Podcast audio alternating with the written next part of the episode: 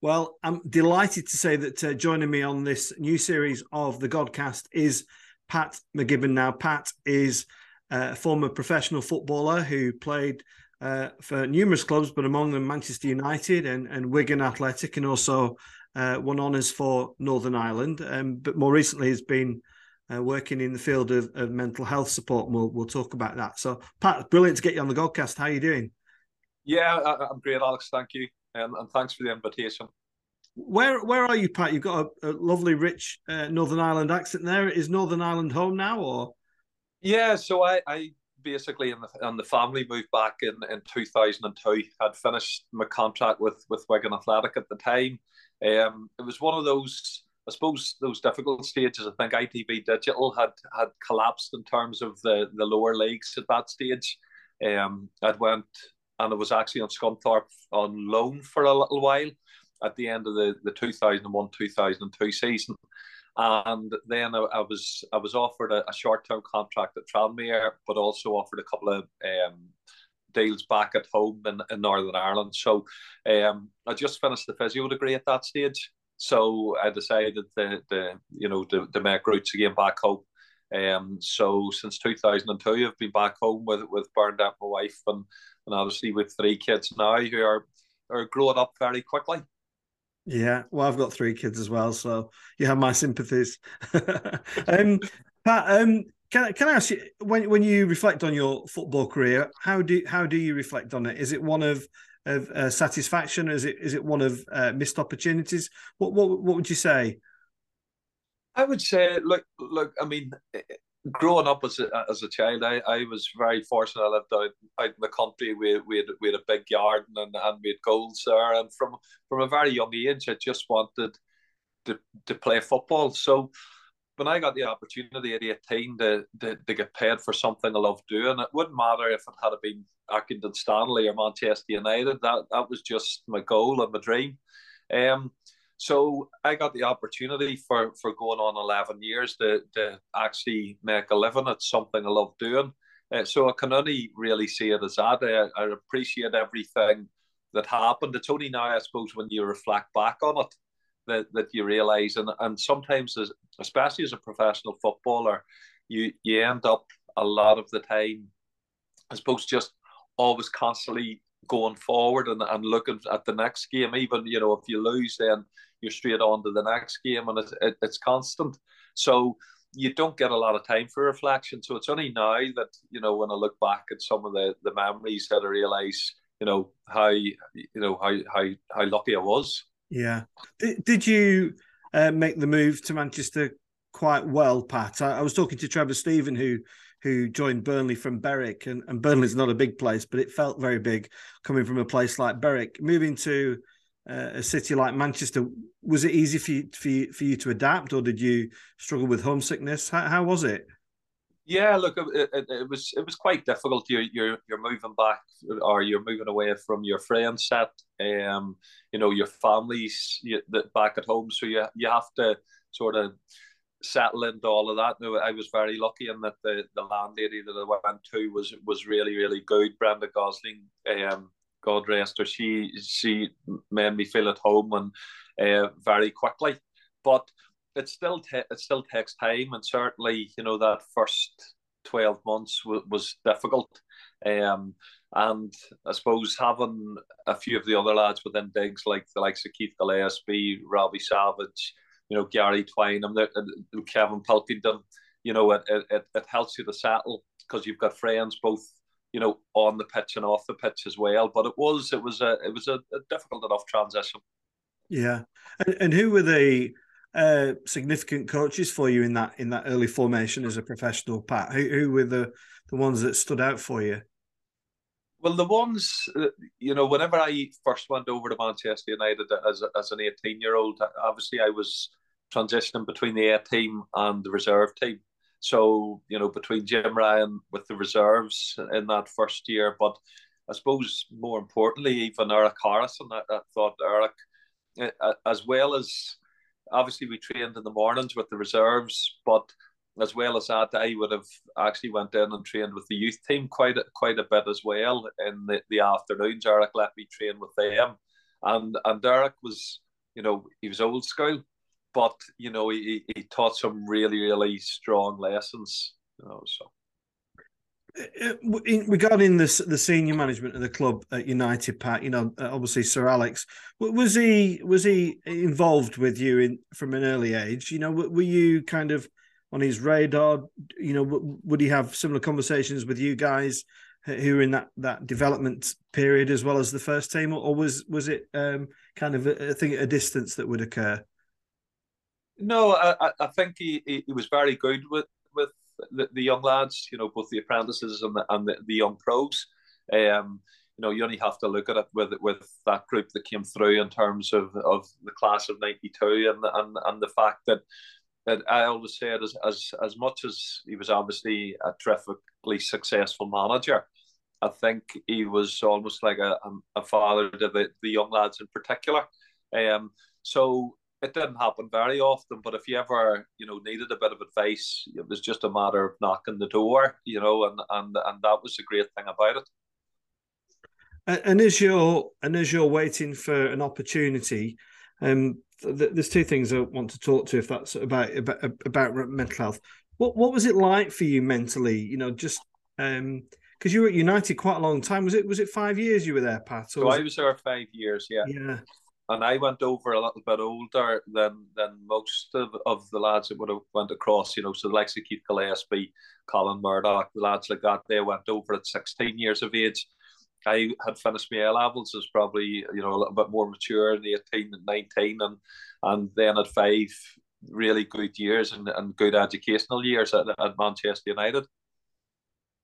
And and and seeing people develop and evolve and getting their first opportunities did did that affect your your mental well-being in any way or, or or did it make you more determined? How did you how did you deal with the you know not really getting that that that chance at the first team yeah well it, it, I always, you know, I've I've always seen life as a as a learning experience. You know, from a very young age, always, as well as having, I suppose the the football and the sporting side of me always had a bit of education about me as well. So, as I say, I'd finished my A levels um, before I headed across.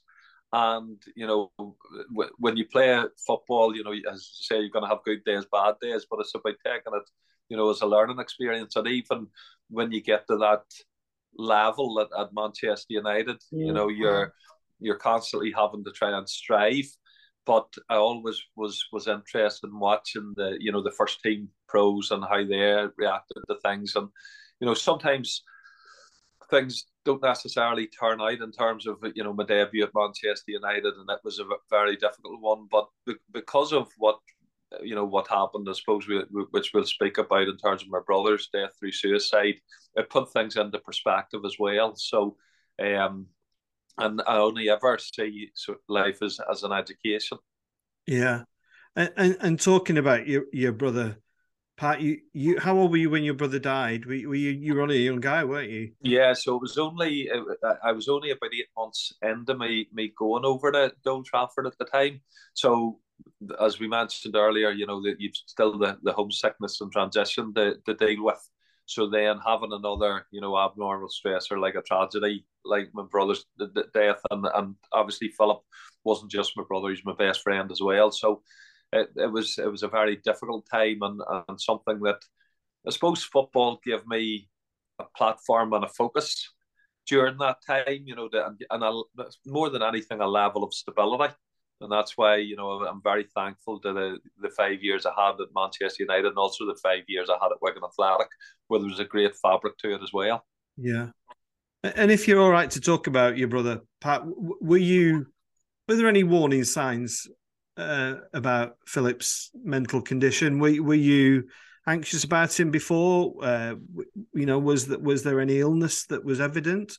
No, there there wasn't anything that really stood out at the time. As I said, like I had been over there eight months, you know, and, and maybe if I had been around, then I, I may have noticed things. But you know, unfortunately, and this is why even with the charity that the founder Train to Be Smart with our our slogan is it's smart to talk.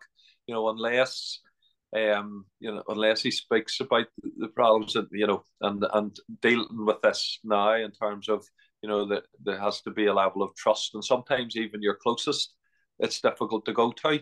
So um, there was no real signs. No. And and again, just thinking about the the mental health aspect of this, Pat. If you're happy to talk about it, what what did his death do to you? I mean, uh, you know, I, I've dealt with numerous aspects of grief in, in my job, but but su- suicide is is one where you just don't really get the answers. Did, did you did you really struggle with that for a while, or, or did you, or have you even now still uh, struggled to come to terms with with what happened?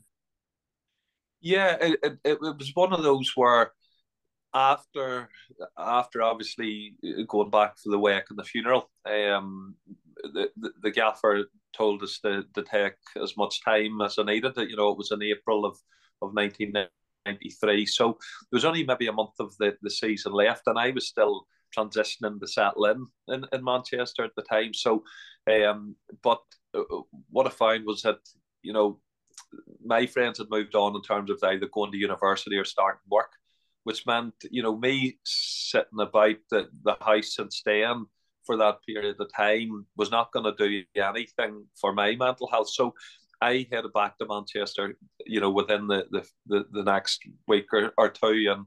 And um, so probably I didn't properly grieve in what went on. And it was only really when I came back home in 2002 and and obviously we had quite a few stressors as it was, and that that had six house moves, which are obviously abnormal stressors, and and and then I started to see sort of triggers of the family home, and these were things that I hadn't seen for eleven years, and all of a sudden. The, the memories, you know, started to get back, and then the, you know, the, the questions start to, to be asked, and you start to, I suppose, go through the, the grieving process.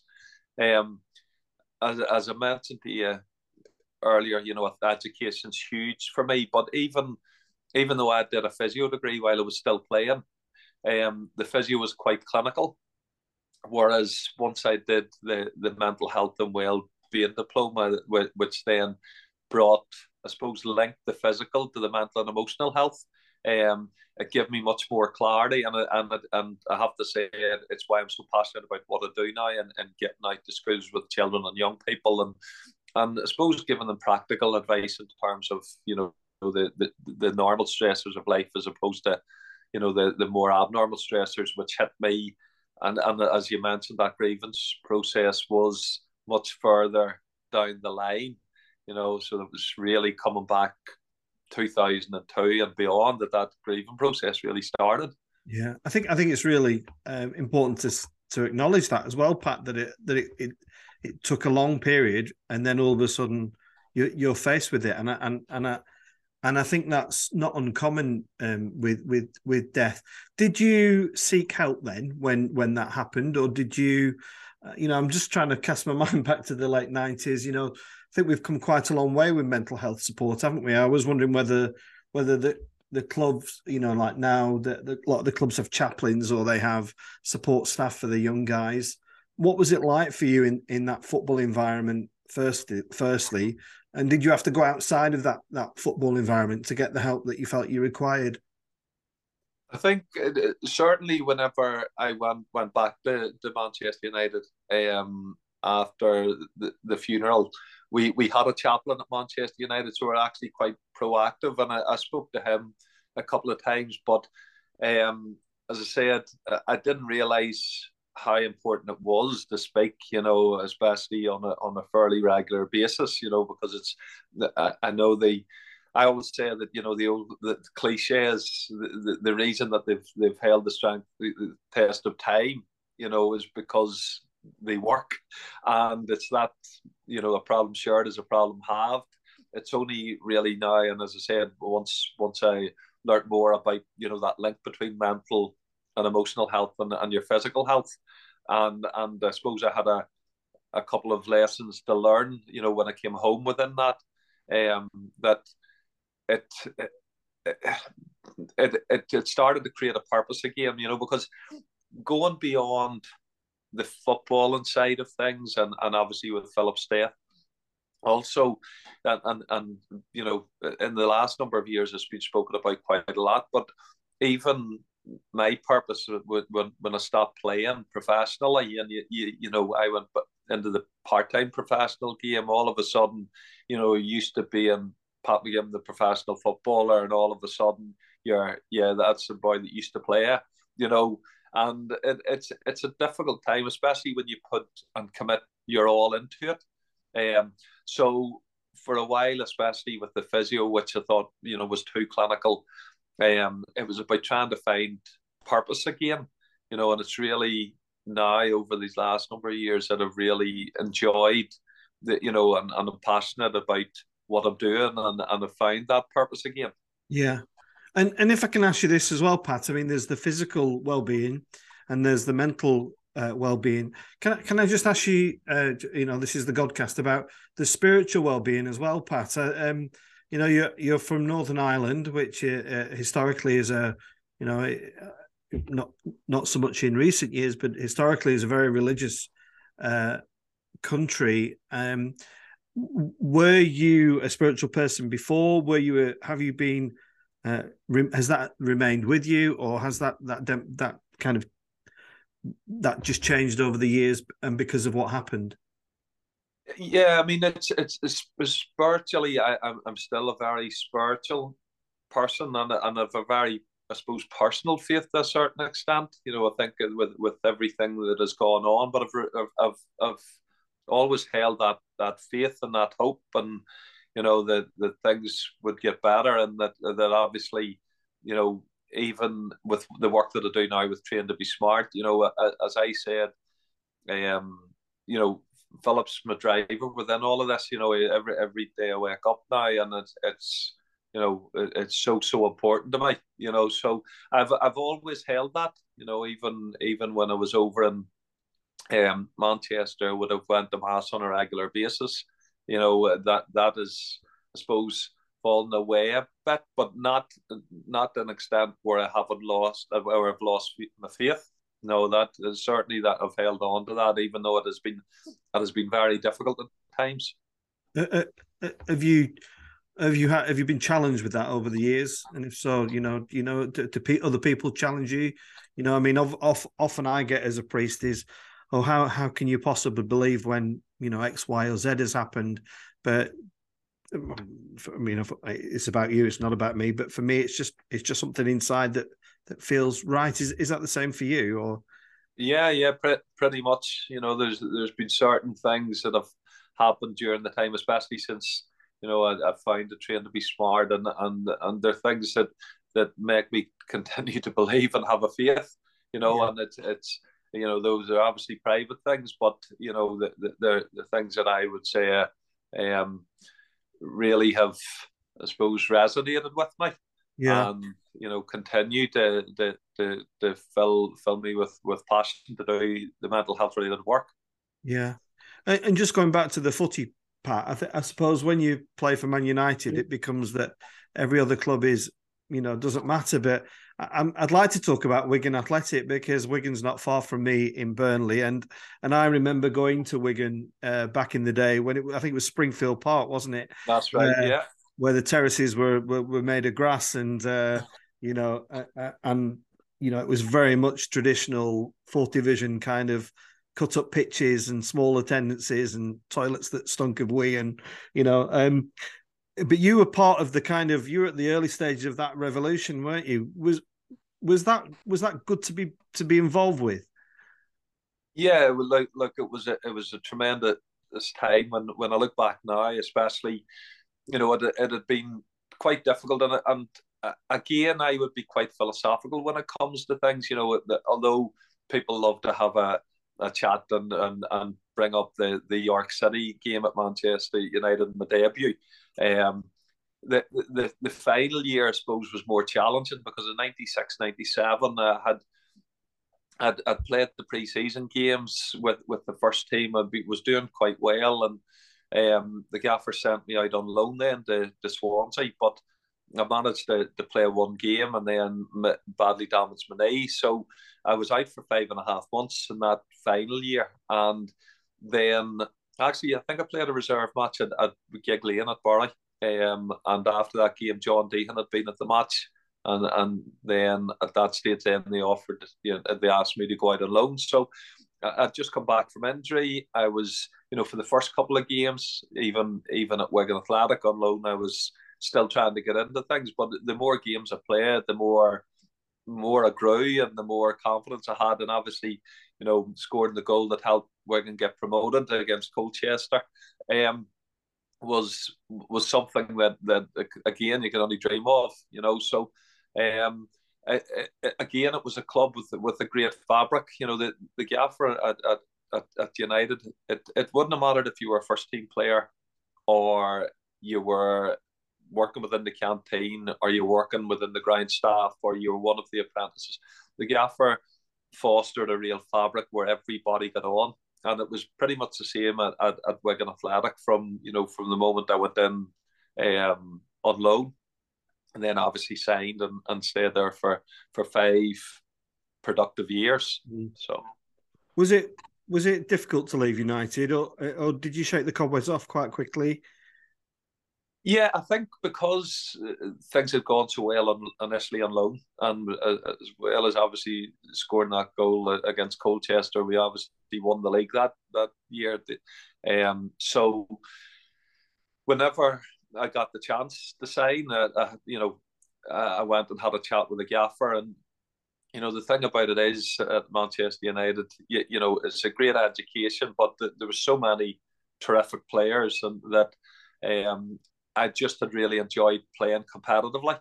And you know, for my career, it was it was about doing you know what I thought was best and playing competitive football, and, and rather than and I know you you have to to believe in yourself to a certain extent. You know, to play at a club like Manchester United, you have to have a real self belief. Um, but I had just really enjoyed the experience at, at Wigan Athletic, and and after speaking to the gaffer, we you know made that decision. Yeah, and I was looking at your Wikipedia profile, Pat, because uh, you know I, I, was keen to look at which managers you'd played for, and you know it's easy to go, oh, the Sir Alex, but you played for some some pretty famous names in football, didn't you? Just just share some of the the differences and and and and the characters that you that you work with, and and maybe who stood out and why, besides Alex, of course. Yeah, I mean, so I think I in the five years it was at Wigan, we had seven managers. So the, the you know the, the chairman, Mr. Whelan, I have to say I, I, I got on great with Mr. Whelan. You know, he calls a spade a spade. But you know, when it came to the business end of things, obviously, you know, he had seven managers in those five years that I was in. So, you know, you had Bruce Rioch, obviously, you know, he brought Dennis Bergkamp in, Dar still, you had John Deehan was the first manager that I had. John was a, was a great manager. Um, obviously, Paul Jewell came in in the final year. You had Colin Greenall, who was an, an ex-player and then took over for a short while. Obviously, Brucey, who did a, a great job. Brucey did a, a, great job, and it looked like he was going to get the you know or, or take the Wigan job on, and then I think he went to, to Crystal Palace maybe instead at the last minute.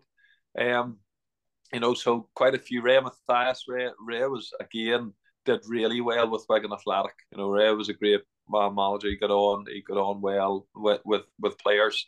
Um, so I'd, I'd, I'd quite a few managers and, and I suppose with with different attributes. So um, yeah. And was uh, was Roberto Martinez there with you at Wigan? Yeah, so Roberto was a player, and and, and you know I, I got on with great with Roberto and Izzy Diaz and that from the start. You know, there's real as as well as being a very very good footballer, Roberto was able to you know he, socially he was able to get on with people, and and obviously he's moved into management as well, and I wish him well obviously at, at, with Portugal. So, um, but Roberto, um some of the players that were there during that time. So obviously Michael O'Neill now is the Northern Ireland manager. Michael was there in my time there. Um, you know, you've, you've Scott Green, you've, you've Paul Warne, who's who's obviously is managing Derby now, and Paul was there for a spell as well. Roy Carroll, you know, go through. We actually had a really really strong side when we were Wigan Athletic with a lot of players that played within the Premiership as well at some stage. Yeah, with with Roberto, did it did it come as any surprise that he went into management? Was he a Was he a leader in the dressing room? Was his instincts always to kind of take control of things? Yeah, look, I think he, he he was a very intelligent, astute man, and you know he, he he read a lot, and you know anything that he I suppose put his mind to, he he, he would he would get to do, and that that it's great to see. And uh, as I said, I had, had a great relationship with, with with Roberto. Even you know we had my wife would have invited him up to the house and that, and it, you know it's great. It's great to see people you know that you've you've played alongside doing doing so well and continuing to be involved within the game. And, and when you when you decide to call it a day, Pat, you I noticed you ventured in, you dabbled a little bit in managing. In this would it be semi-pro football, would it in Ireland or? That's right. Yeah. So I was at I was at my local club, um, Lurgan Celtic. So whenever I, I stopped playing, I, I, went there and was player manager for a year, and then I was invited to Monaghan United in the Eircom League down down south as assistant manager. Then went to Newry City, and then finally with with Portadown um, as manager. So it was. I'd, I'd, whenever I finished playing, I, I and I came back home. I started with my, my badges and my coaching badges. Um, so I went right up to pro license. So obviously gave me the opportunity. Um, I just found that the the state of, of, of the clubs involved, um, the because I was used to the professionalism at times, it just didn't it didn't work, and and especially with the other parts of, of of what I was doing at the time as well, Alex, and that you know I'd find a train to be smart and. Um, I was doing a lot of work surrounding mental health, and that and that was really my passion. So when it came to a decision between, you know, giving up a, a job as, as a part time professional manager within the league or you know, keeping involved in what I'm doing, Train to Be Smart. Um, there was only one winner. Yeah. So, so tell us about Train to Be Smart, Pat. How is it set up? What does it do? Who's it aimed at? Yeah, so Train to Be Smart is, is is a charity which promotes positive mental health and basically builds resilience in children and young people through sport and activity. So, as well as affiliated teams, I would go out into schools and, and, and give that message, especially that you know, it's smart to talk message where, you know, the smart stands for sharing my anxieties, relieves tension.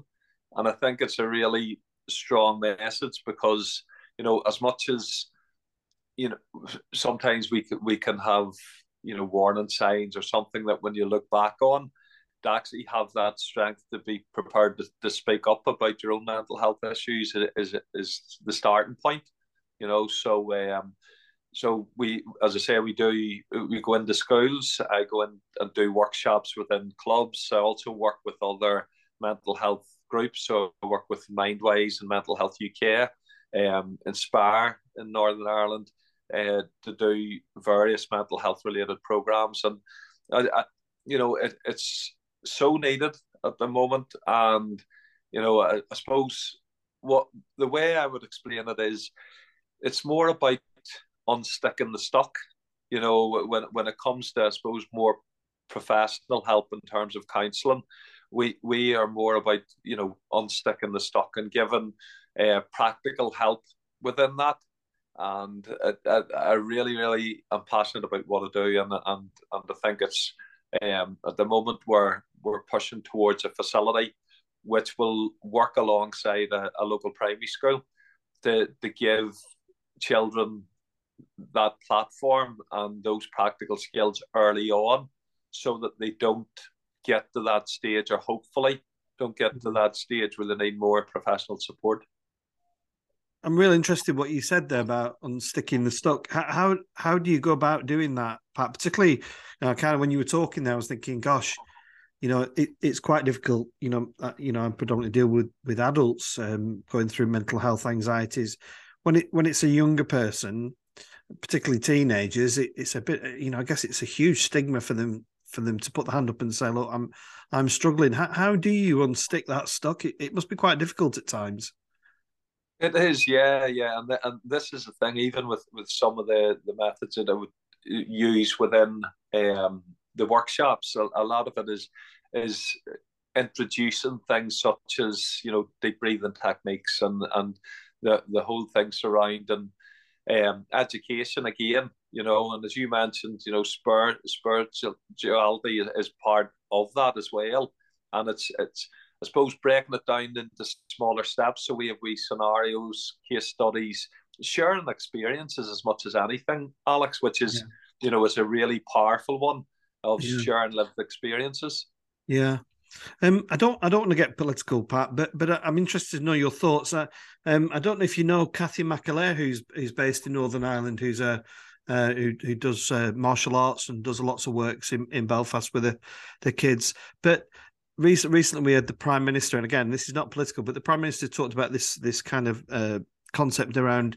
Uh, you know, getting kids uh, into mathematics till eighteen. Uh, I'm not a huge fan of that. I kind of see a more a different route for lots of kids, and some of these kids just aren't wired for academia.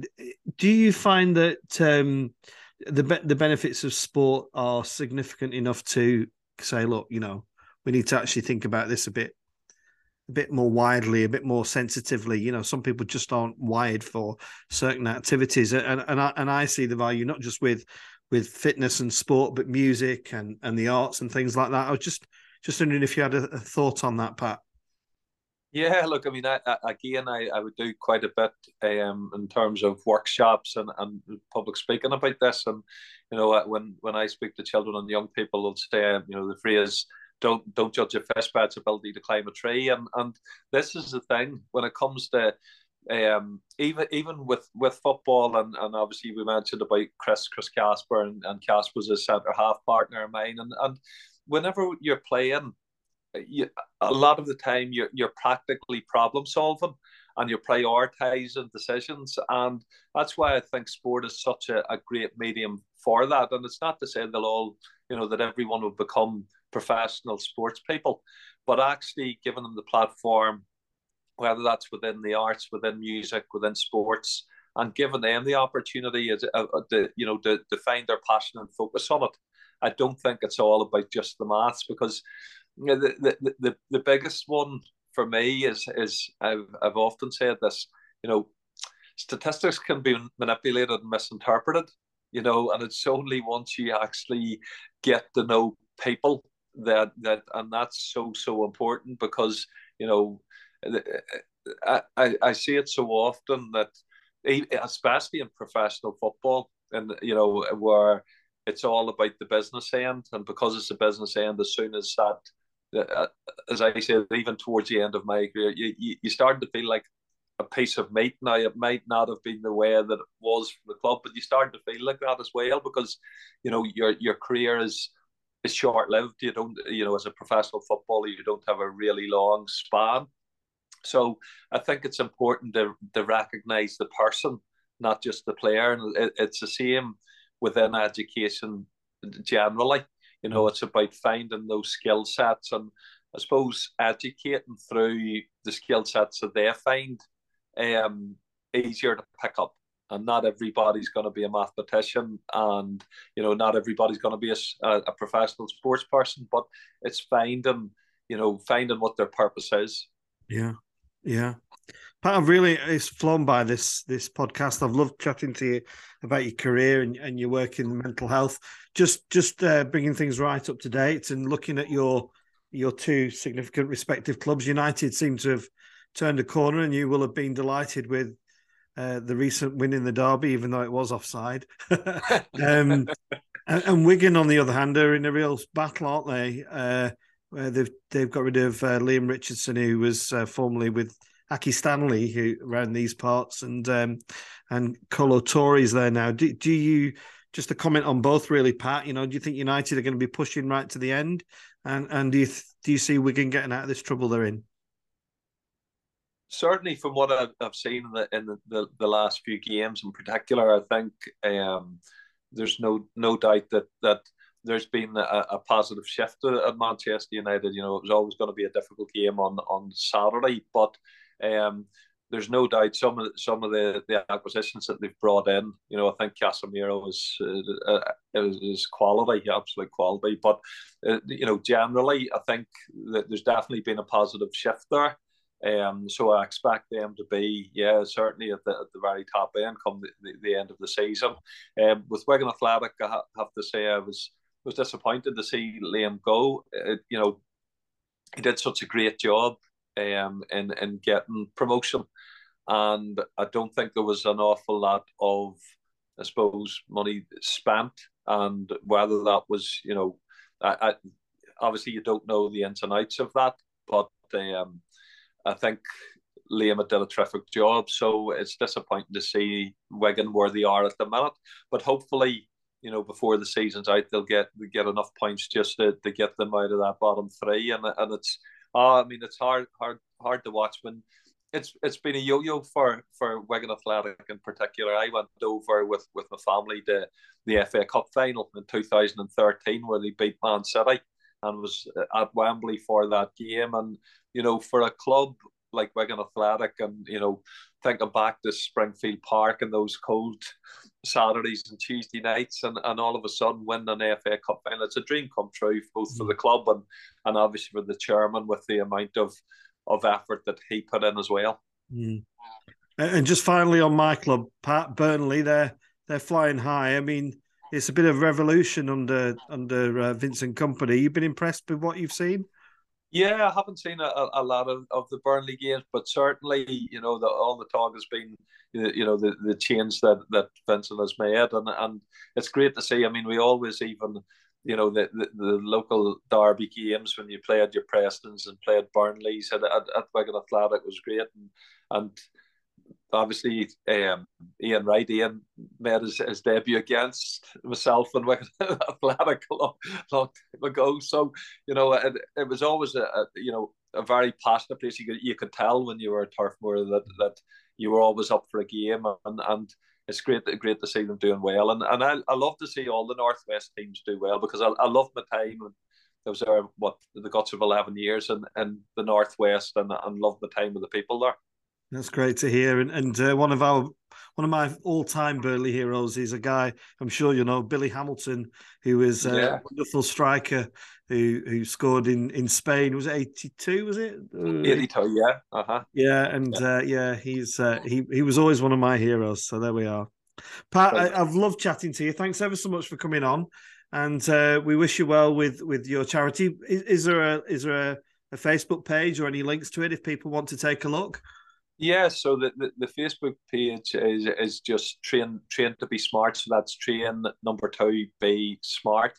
Um, and the, the website is www.traintobesmart.com. Brilliant. Well, Pat, thanks ever so much. All the best with everything, and uh, you're in a lovely part of the world. And uh, thanks so much for coming on the Godcast. Thank you. Okay, th- thanks a million, Alex. Thank you. Brill, that Pat. Perfect. Is that okay? I don't even need to edit it. I can just upload it. It's real. It's just Great really stuff. interesting, and uh, yeah, we have we have a lot of mental health issues around here, and um, but you know, mainly homeless guys and, and girls as well walking into church, and you know it's it's quite a desperate situation at the minute, um, and I don't really know what the answers are. I know, and I know that this is the thing. I mean, I I have found a lot of solace in and I suppose the simple things in life. I there, there's a, a local